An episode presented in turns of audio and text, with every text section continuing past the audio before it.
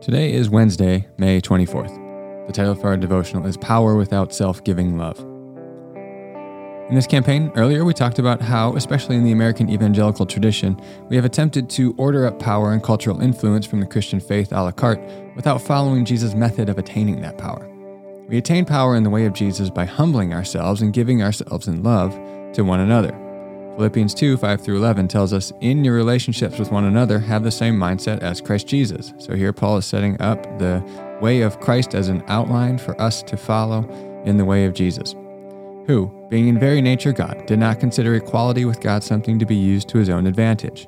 Rather, he made himself nothing, by taking the very nature of a servant, being made in human likeness, and being found in appearance as a man. He humbled himself by becoming obedient to death, even death on a cross. Therefore, because of his humbling, of Jesus humbling himself, now, therefore, here's what God has done God exalted him to the highest place, and gave him the name that is above every name, that at the name of Jesus every knee should bow, in heaven and on earth and under the earth, and every tongue acknowledge that Jesus Christ is Lord, to the glory of God the Father. In Mark's Gospel, Jesus' enthronement to kingship is depicted on the cross. In Acts 8, Simon Magus attempts to purchase the power of the Holy Spirit from the apostles. Peter tells him, May your money perish with you because you thought you could buy the gift of God with money. Any attempts to gain power from the one who has, quote, all authority in heaven and on earth must be done on his terms and in his ways. It's a foolish endeavor indeed to try and manipulate him to gain access to his power. He is Lord of all creation, Colossians 1:16 tells us. His power is incomparable, Ephesians 1:19 says. God has placed all things under his feet, Ephesians 1:22. He is before all things, and in him all things hold together. Colossians 1 17. So in Christ Jesus is all power and authority. All too often, the church and Christians are guilty of pursuing and exercising power not like Jesus, but like the world. We are to humble ourselves, serve God and others, and allow God to lift us up, up if it be His will. And it will be in His timing. Ultimately, in the end, He will glorify us.